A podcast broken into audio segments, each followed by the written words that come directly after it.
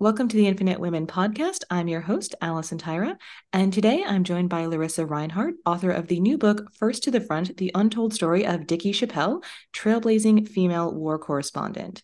So, can we start with a general introduction to Dickey and her career? So, Dickey Chapelle was a war correspondent from the end of World War II through the beginning of the Vietnam War. And this is an incredibly pivotal period in world history, right? This encompasses the very beginning and the early era of the Cold War.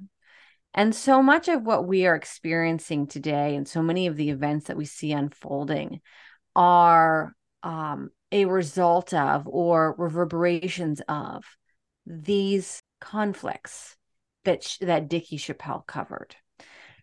And the thing that I love about uh, Dickey's story is not just that she was there, and not that she was just documenting what was happening, but she had an incredibly unique perspective that very much came out of her being a woman um, and the experiences she had as a woman um, because of her gender. And not only did she report uh, on um, stories that were, were unfolding. But she had a particularly brilliant capacity to see where news was going to happen before anyone else did because of her unique understanding of both the military and diplomatic peacekeeping efforts of the United States. So, a lot of these stories that I'm talking about that she covered um, in my book are quite new in the historical record and shed a new light on events that we think we know everything about. So, yeah, she's an incredible figure. One of the things that struck me when I was reading the book was the fact that every time she seemed to be making a little bit of progress, Mm. something would happen. And so, for example, the work that she did in Okinawa during World War II, she wasn't allowed to publish most of the incredible, um, you know, photos and writing when she actually got back to the US. So, can you tell us about that? Yeah. So, there were so many boundaries and borders and obstacles put up in Dickey's way because she was a woman, right? And today women experience that. I've experienced that. I'm sure you have experienced that. And so in Okinawa, right, this was her first big reporting assignment. And she really came up against the strictures imposed upon her because of her g- gender. So the deal was in World War II, women were not actually allowed to be combat correspondents. They weren't allowed to cover combat they had to be where there were nurses, which were generally in the rear areas.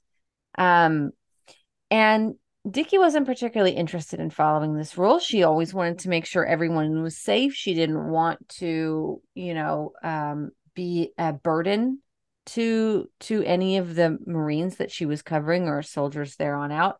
But she always carried her equipment, um, got to wherever they were going under her own steam. She never asked for help and she never got in the quote way in a lot of the sense that many journalists do right? That was never her. She was always able to seamlessly integrate herself herself into whatever unit she was covering. And we can talk about that later.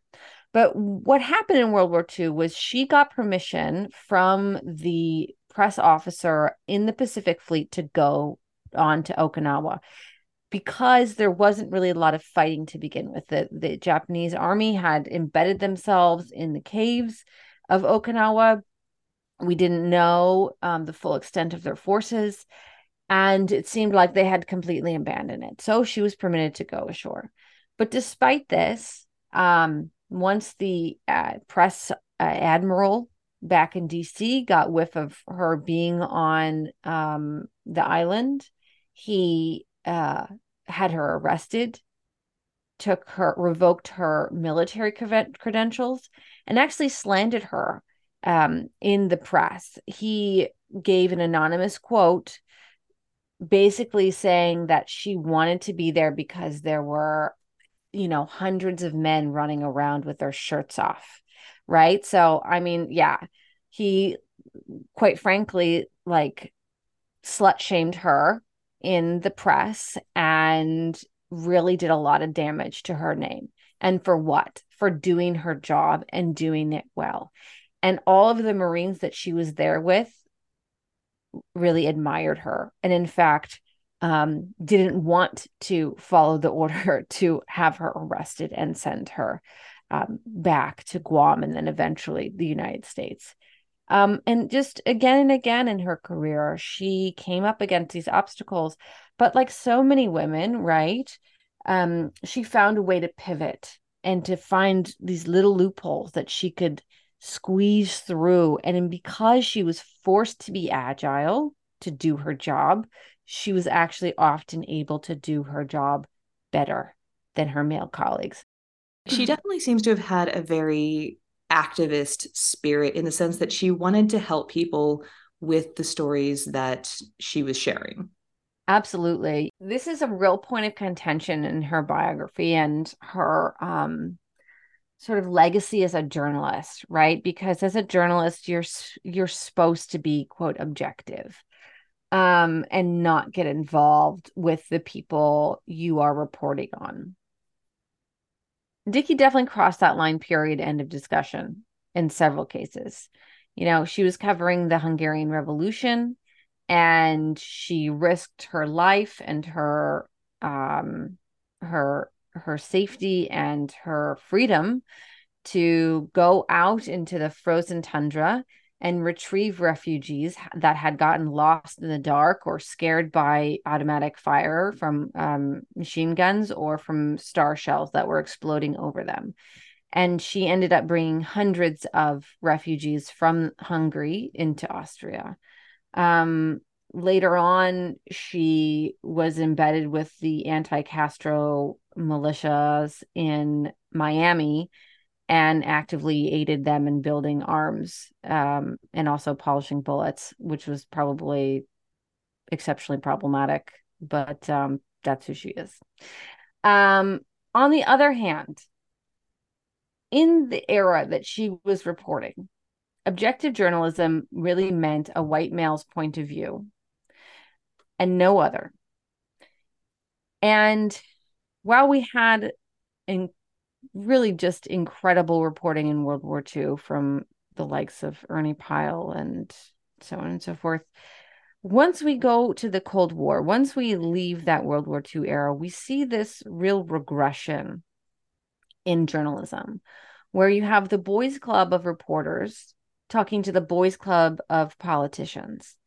And the politicians or the press secretaries or the officials or what have you tell the reporters what is happening in their view, and the reporters write it down and then they print it without any follow up, without any questions, without any interest in actually discovering what's going on. And that wasn't what Dickey wanted to do. She wanted to see what was happening for herself. Now, the other thing that happened to her was again during the Hungarian Revolution, she also crossed the border to report uh, to, to go into Hungary and all the way uh, to, to be embedded with a unit of freedom fighters there. And on her way, she was arrested by the secret police. She was imprisoned in a communist jail for six weeks, most of which time she was held in solitary confinement. She was threatened with torture, rape, execution by hanging, and interminable imprisonment. And the result of this was that she came to believe that she would never be released and that she would live the rest of her life and die in prison. And so she really came to understand what it was to live under tyranny in a way that most white Americans cannot. And she forms a real sense of empathy and solidarity with the people who were fighting for freedom, whether that was against Western imperialism, as was the case in her coverage of the Algerian War of Independence against French colonialism, or against communism, as in her coverage of the early Vietnam War era. And so, because of this, she had a reason and the instinct to believe the people that she was reporting on and to believe that the, their stories had validity and they were important. And she wrote, right, in this manner. She wrote giving credence to the people, regardless of color, creed, or geography. And in this way, I think she was actually more objective than the majority of her peers because one she went there. She visit she you know was the first to algeria. She was one of the first in vietnam. She was one of the first in cuba. She was one of the first in the dominican republic and on and on and on. And she also believed the people who are doing the fighting or doing the dying if they were civilians caught in the crossfire so um and this was taken to be act- an activist point of view but in my judgment, this is actually an objective point of view that she had. As someone with a journalism degree, we were mm-hmm. taught that, you know, it is all about objectivity. And this book really raises the question for me of is objectivity actually desirable when we're telling people's story? Because you mentioned empathy. I'm wondering if there's also a connection to calling women emotional to mm. undermine what they're saying.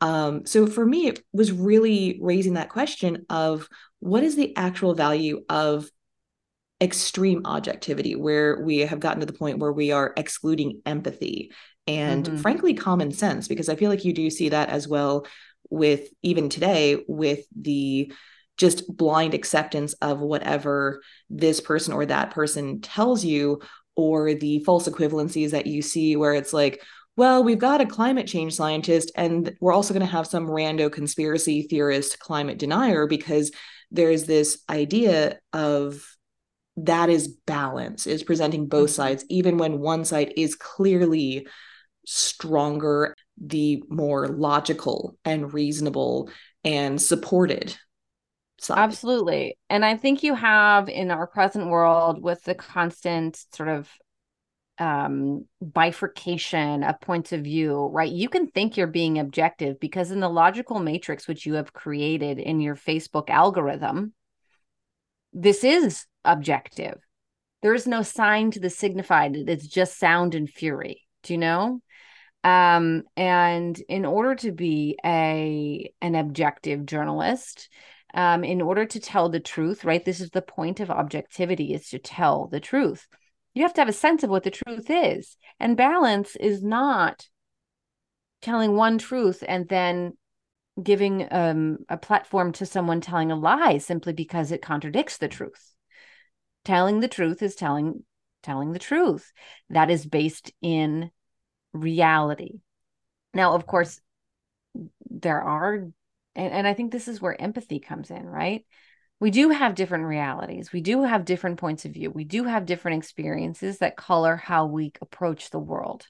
And it's important to take those things into consideration uh, as a journalist and understand that not in regard to climate change per se, but um, in regard to economic theory, right? What works in the United States doesn't work in Scandinavia, doesn't work in Australia where you are, or maybe it doesn't work in the United States either, but we won't get into that. I mean, I wasn't um, going to say it. but in any case, there is a balance of objectivity, but it has to be uh, it has to be rooted in at least something that has not only an internal logic, but a logic that applies universally. I think what we're getting into is that obviously you can't go too far in either direction because if mm-hmm. you are mm-hmm. too emotional, whatever that may mean, then you have lost sight and you've gone from instead of just trusting, you know, whatever this government official is telling you to just believing whatever this other person is telling you, even if right. you haven't seen evidence of that yourself. So, what I think we're getting at here is the need for nuance and mm-hmm. context and mm-hmm. seeing the picture regardless of what different factors may be pushing you towards in either direction Absolutely. And that's another thing that I find so fascinating and so inspiring about Dickey Chapelle's story. Some of the, one of the things that I don't talk about very often, I do talk about in my book to a great extent, is that she spent because her military credentials were revoked. She spent the post-war years covering Europe as it rebuilt. And what was happening there at the time, right? You have this initial push and pull between the United States and communist Russia and she sees people who are living in Warsaw and, you know, previous um, bomb shelters or buildings that are about to fall down or houses that were once in an affluent suburb but are now home to 12 families and one of whom lives in the root cellar and there's no door because it was machine gunned off right so she understands the deprivation that these people are experiencing and the draw of communist promises of freedom and plenty and equality. So when we come into the Cold War, when we have, you know, this McCarthyist attitude in the United States and elsewhere, she hates communism, right? There's no doubt about that. She was imprisoned in a communist jail. Um, she was the victim of psychological torture and she knows that they are despots. But what she also understands very clearly is that just because someone lives under a communist regime does not make them a bad person. It is the government who is waging war against their people and people around the world. And so she never painted, right, all the citizens of these communist countries of the of the Soviet bloc with the same brush and she always tried to extol their humanity. Even when she immediately got out of prison her first article was called nobody owes me a christmas published in reader's digest magazine.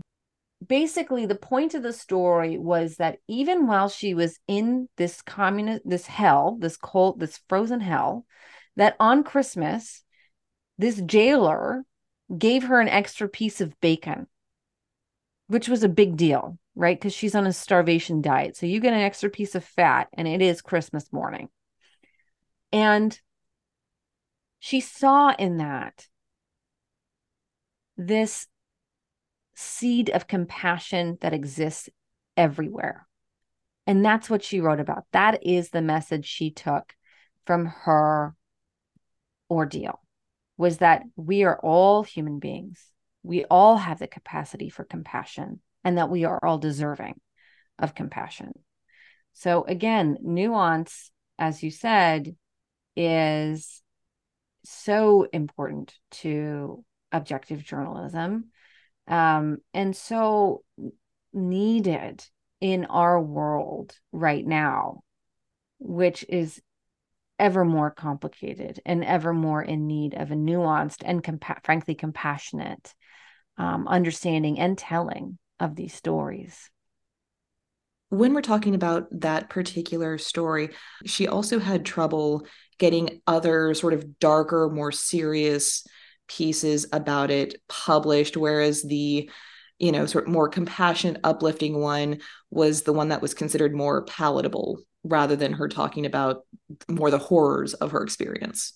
Yeah, she wrote I mean, I part of her therapy, right, was just writing pages and pages and pages. I mean, I think there's hundreds of pages in her archives about her experience, and none of them are redundant. And she tried to publish more of that specifically in her autobiography that came out in 1961 and they really redacted a lot of that.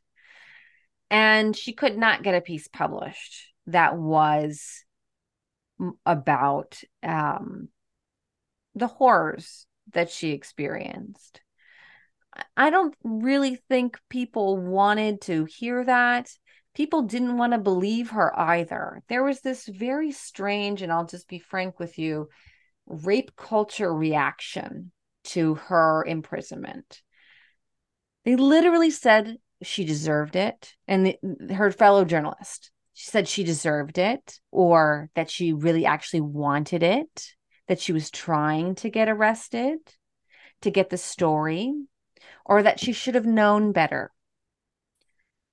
And the echoes of, of course, how rape culture, people who are okay with rape talk about women who experience rape were just so palpable and just like a voice coming right back at me. That really, really hit home with me because so often um, women are uh, blamed for the obstacles that they encounter and are not given credit for when they overcome them, whether that's trauma or career or personal.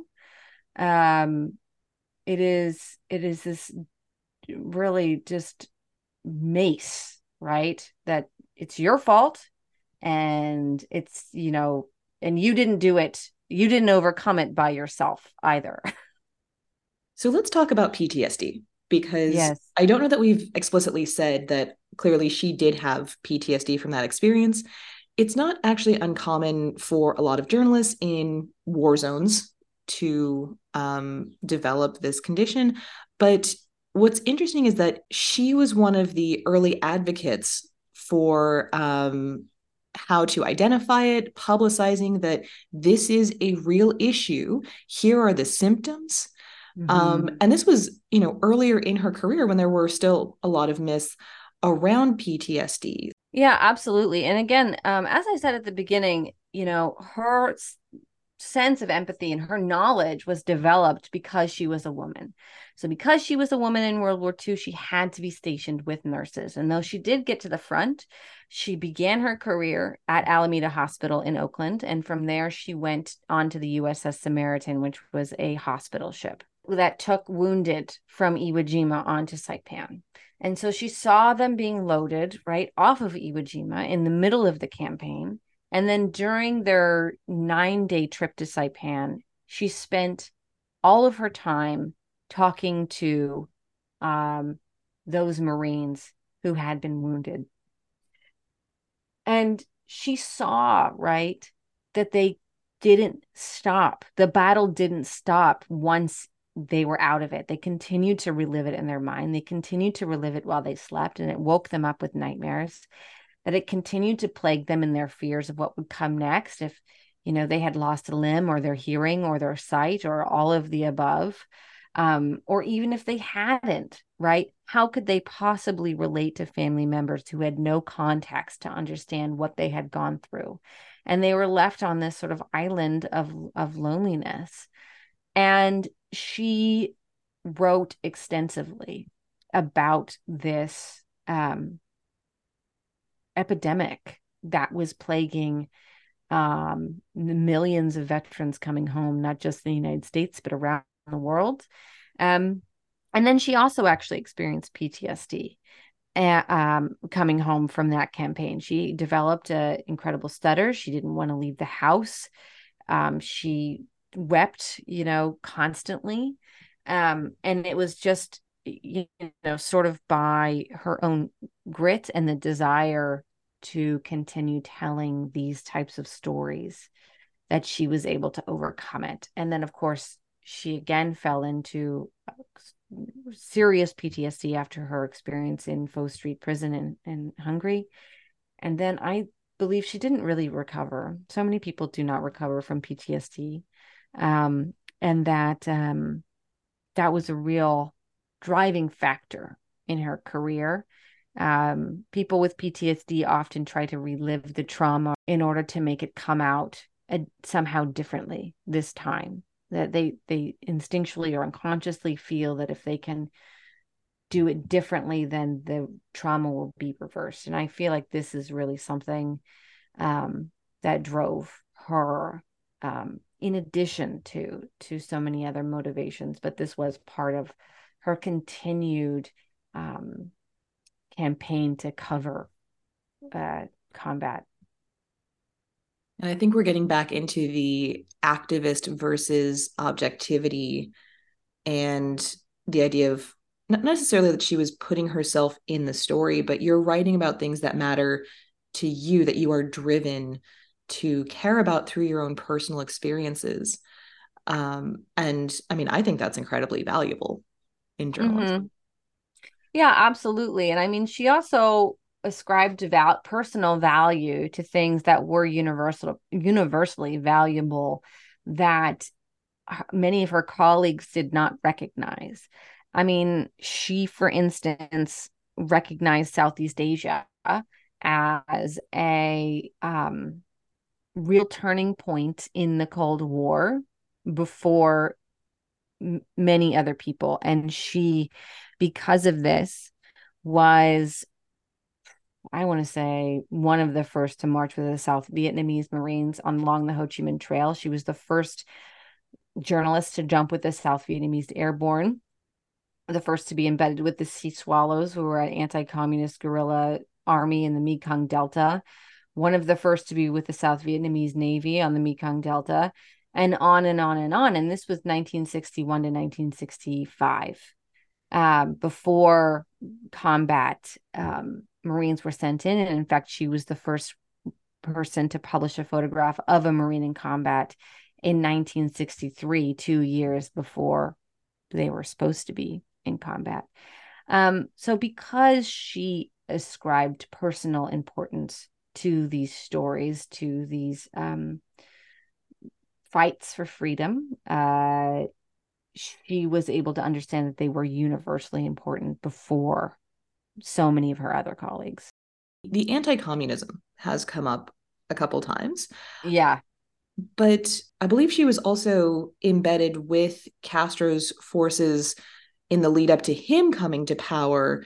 And then, you know, however many years later, she's covering the people trying to overthrow him. Is that correct?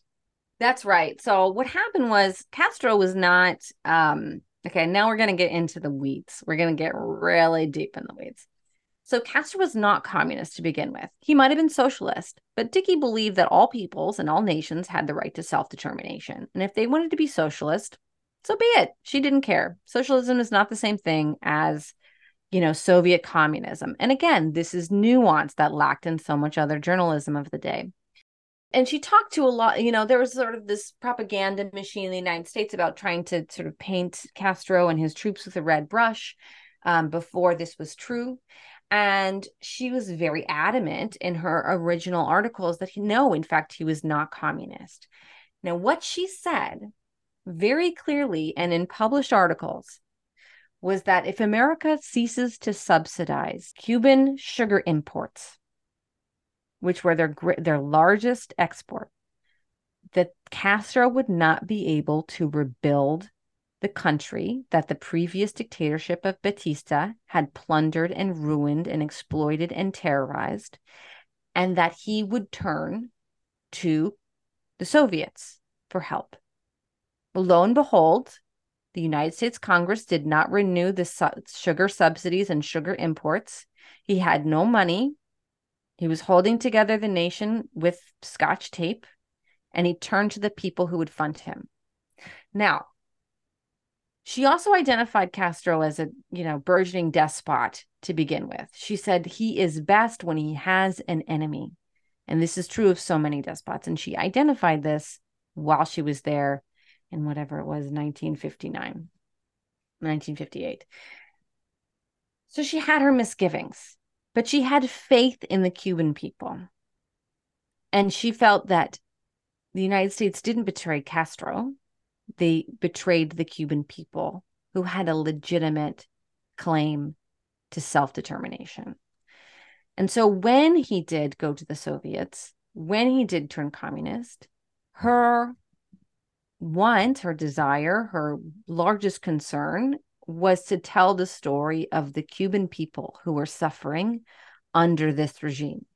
Not how it affected America. Yes, she was concerned with that, but her most immediate concern was the people who were suffering under a communist regime. And that's who she wrote about. And that's who she really spoke to. If we could get into her personal relationships a bit, mm. because um, obviously that is a big part of her life. And as we're talking about the barriers that were put in her path, I would argue that her husband was the biggest one. Yeah. So she married Tony Chapelle, Anthony Chapelle, when she was 19 years old. He was over 40 at the time. And according to his son, by another marriage, he never told Dickey about them when he married her or for years later. And he had several children from these marriages, none of whom he was supporting. And one of his sons, who became a really big part of, of Dickey's life and who Dickey really, you know, supported and loved, and he ended up joining the Air Force because of the patriotism that she imbued him with.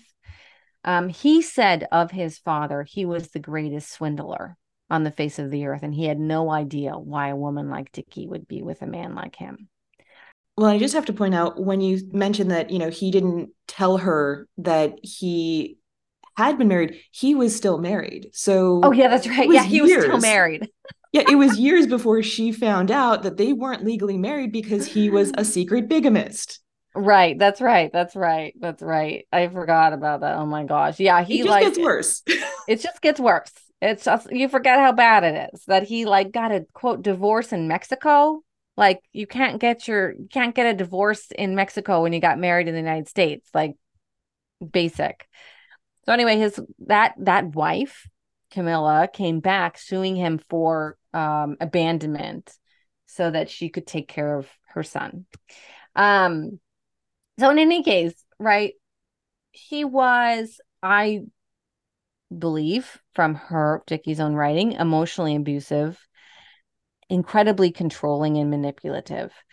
And he he was her photography teacher. He was this man in a position of authority. He was a gatekeeper to the world she wanted to enter and he started really grooming her when she was still a teenager and she was in New York City by herself. It was 1939, right?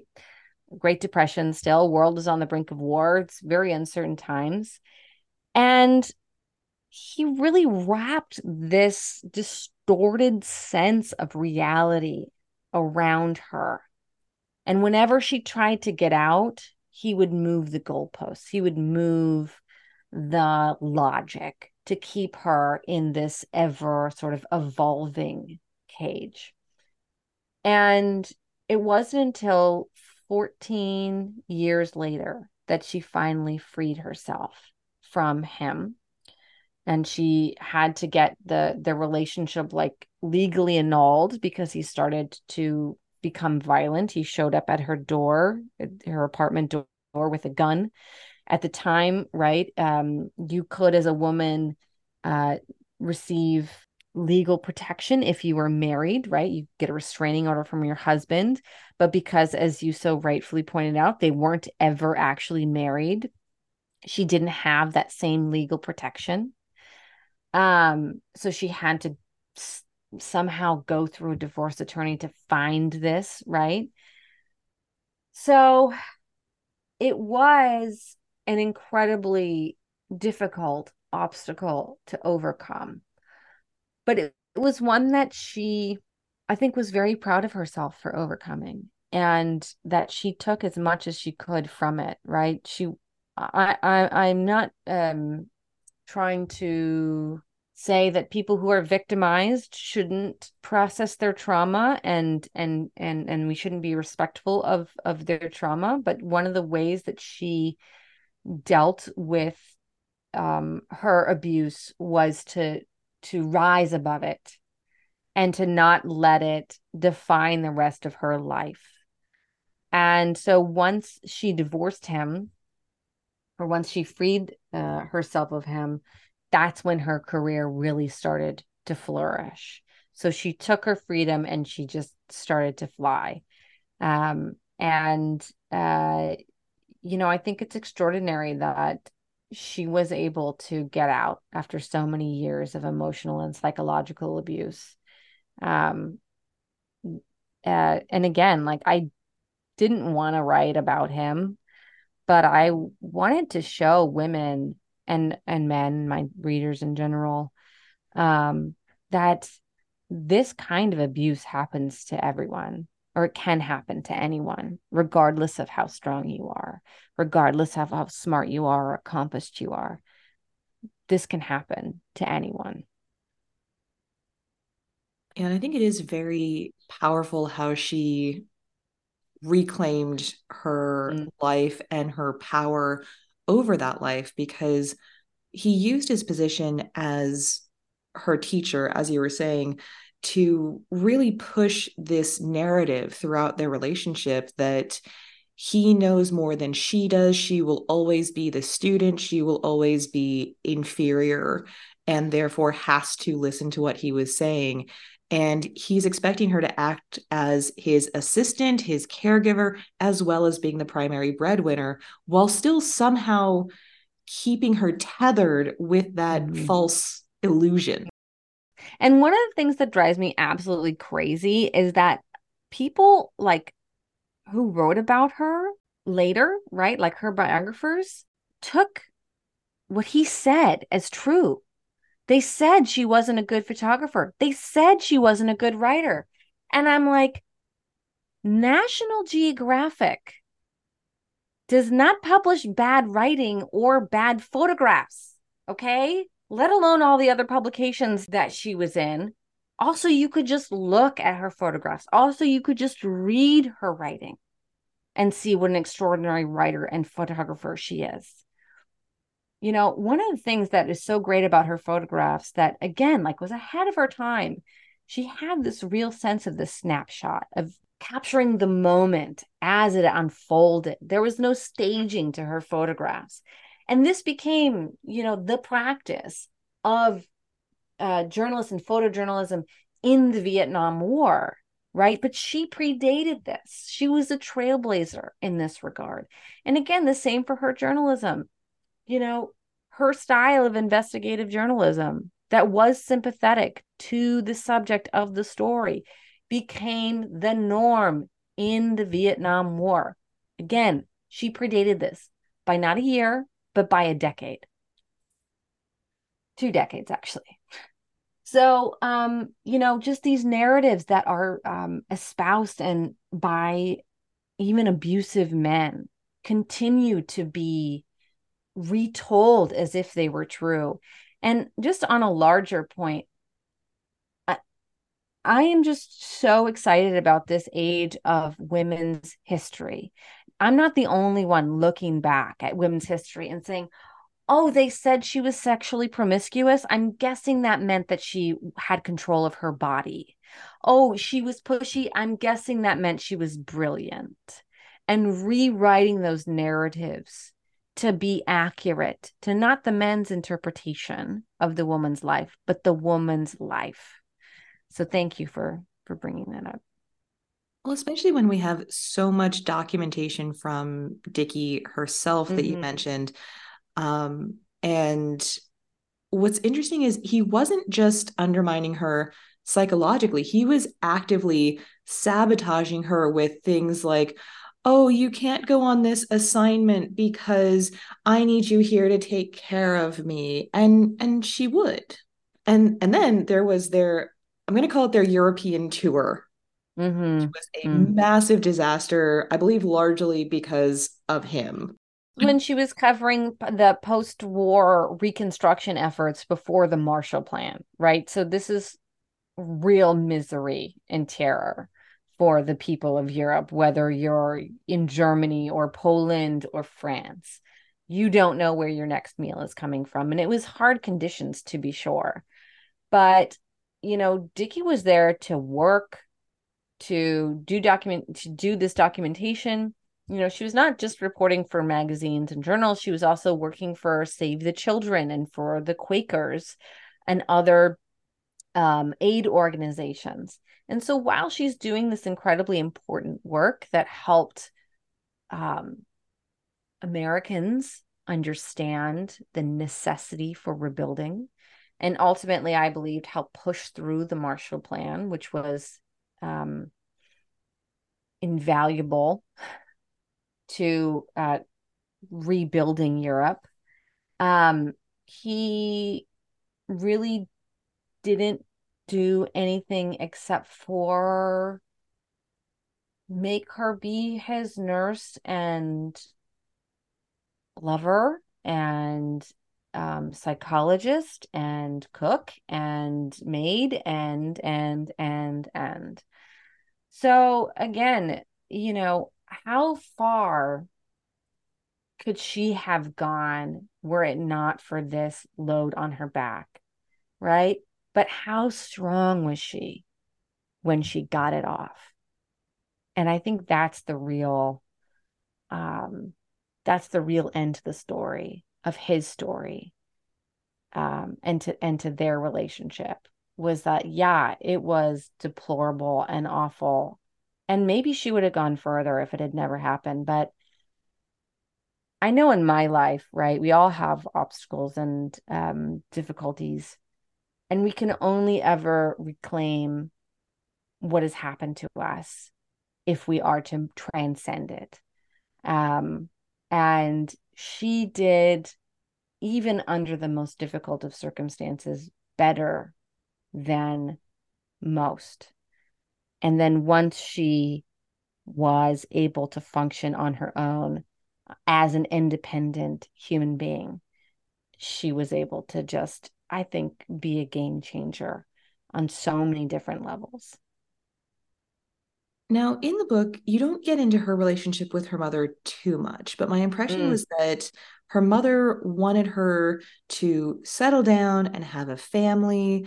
Um, she encouraged her to stay with Tony, even knowing that mm. was abusive. He cheated on her, so on oh, and so forth. Yeah, the oh god, yeah. we haven't even gotten into the cheating. Um, yeah, but you know, it seems like it was very much that mindset of an awful husband is better than no husband at all. Well, you know, I think it's this, right? Boys will be boys. Locker room talk. Where have we heard that before? Um, and it's 1930. Uh, well, it's at the time it was 1955 that she was um, separating herself from Tony. Um, but even before that, you know, um, Dickey was born in 1919. You know, she was a teenager in the Great Depression. And I think her parents were pretty liberal for the day, right? Like she went to school, she was valedictorian, she went to MIT. You don't achieve these things. Well, some people do, but most people don't achieve these things without a supportive home. Um, likewise, her brother, uh, Robert Meyer, was very successful person. He was a geologist at um, Wisconsin University at um, at Madison, and and as far as I know, a wonderful human being. Um, but she was, I think, Edna. She was a woman of her time, and um, there is, you know, uh, an expectation that there was an expectation, and still to a degree is an expectation that a woman's goals and dreams and voice and independence and humanity uh, comes second to to that of her husband. Um, now, and and the other thing was like Tony was a charmer, right? He could charm anyone into anything. He was a great salesman. This was his skill. This was his gift, and so he really charmed her family. Um, but to all of their credit and Edna's credit, once Dickie really like laid on the table everything that was happening, they did support her. And just like so many other victims of abuse, whether that's emotional, psychological, or physical, right? So often the impulse is to hide what is happening to you because your abuser tells you it is your fault and that you should be ashamed for being the victim of abuse.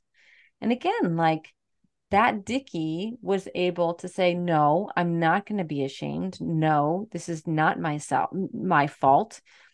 And I will be my best self. And if you're not willing to support me in that journey, go with me on that journey, then then you can just stay where you are. But I'm not staying there anymore.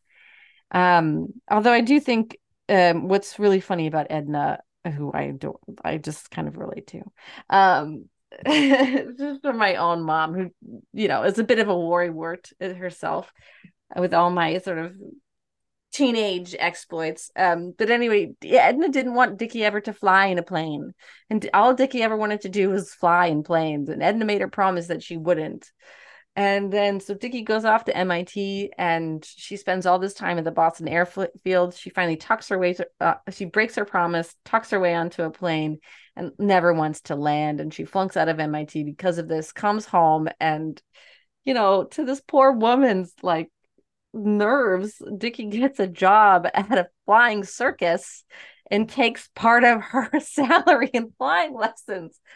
So, you know, it's like Edna, Ed, Edna really like tried to meet her daughter where she was, but Dickey was so far ahead of her time. So yes, like Edna was like, don't, you know, how can you leave your husband? This is what marriage, this is what life is.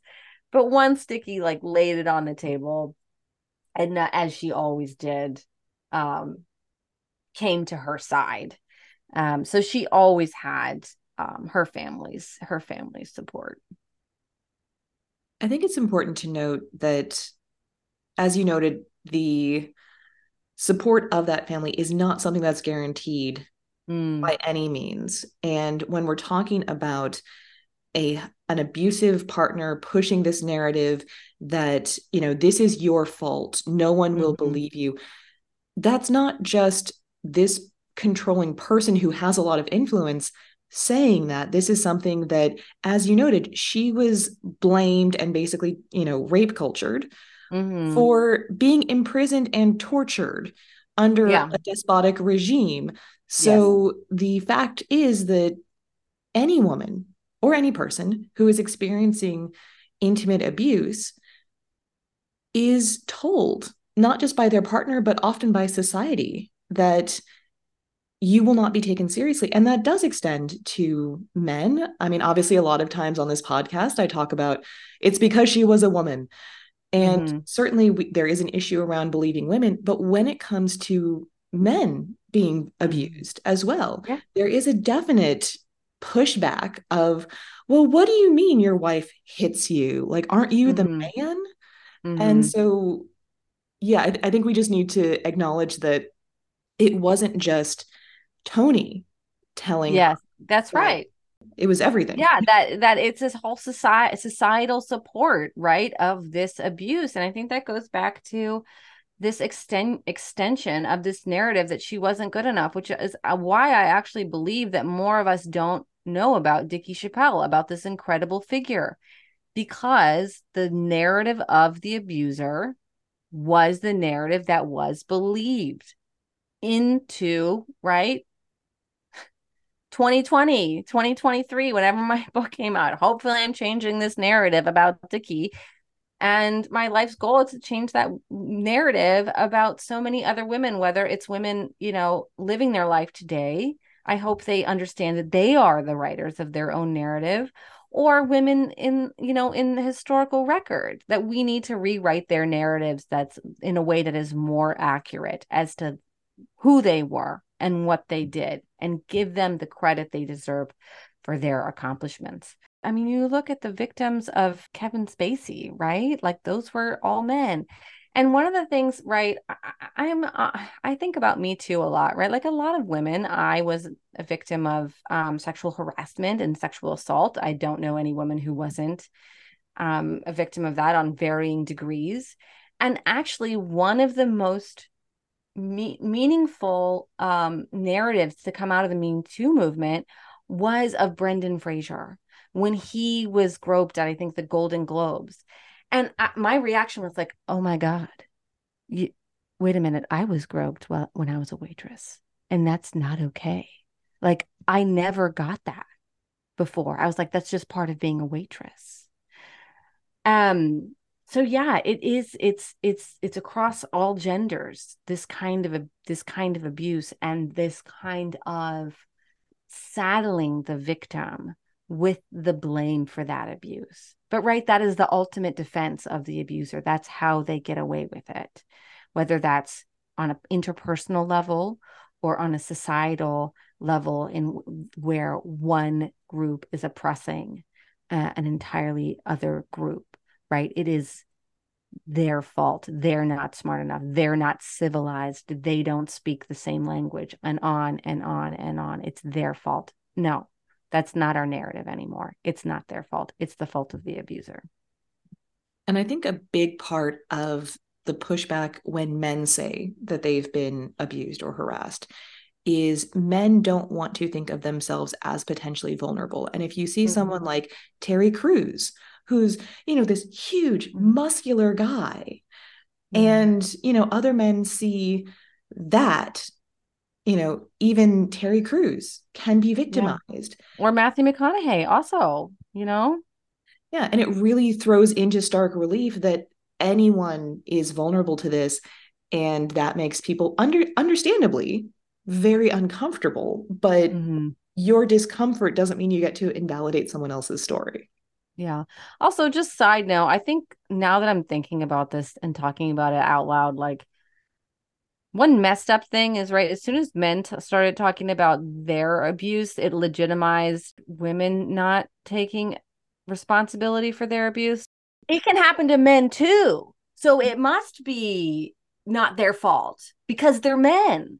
But when it was just women speaking up, it's like, well, know, you know, she probably was wearing a short skirt or whatever, you know. Yeah, I think we're getting back into the 100% of the blame is yours, but 0% of the credit. I think it really comes down to people want to believe that we are in control of our own lives. Mm. And therefore, yeah, it makes us feel unsafe. It makes us feel like things are out of control. And rather than processing those difficult emotions, people just lash out at the person yes. who is making them uncomfortable just by telling their own truth.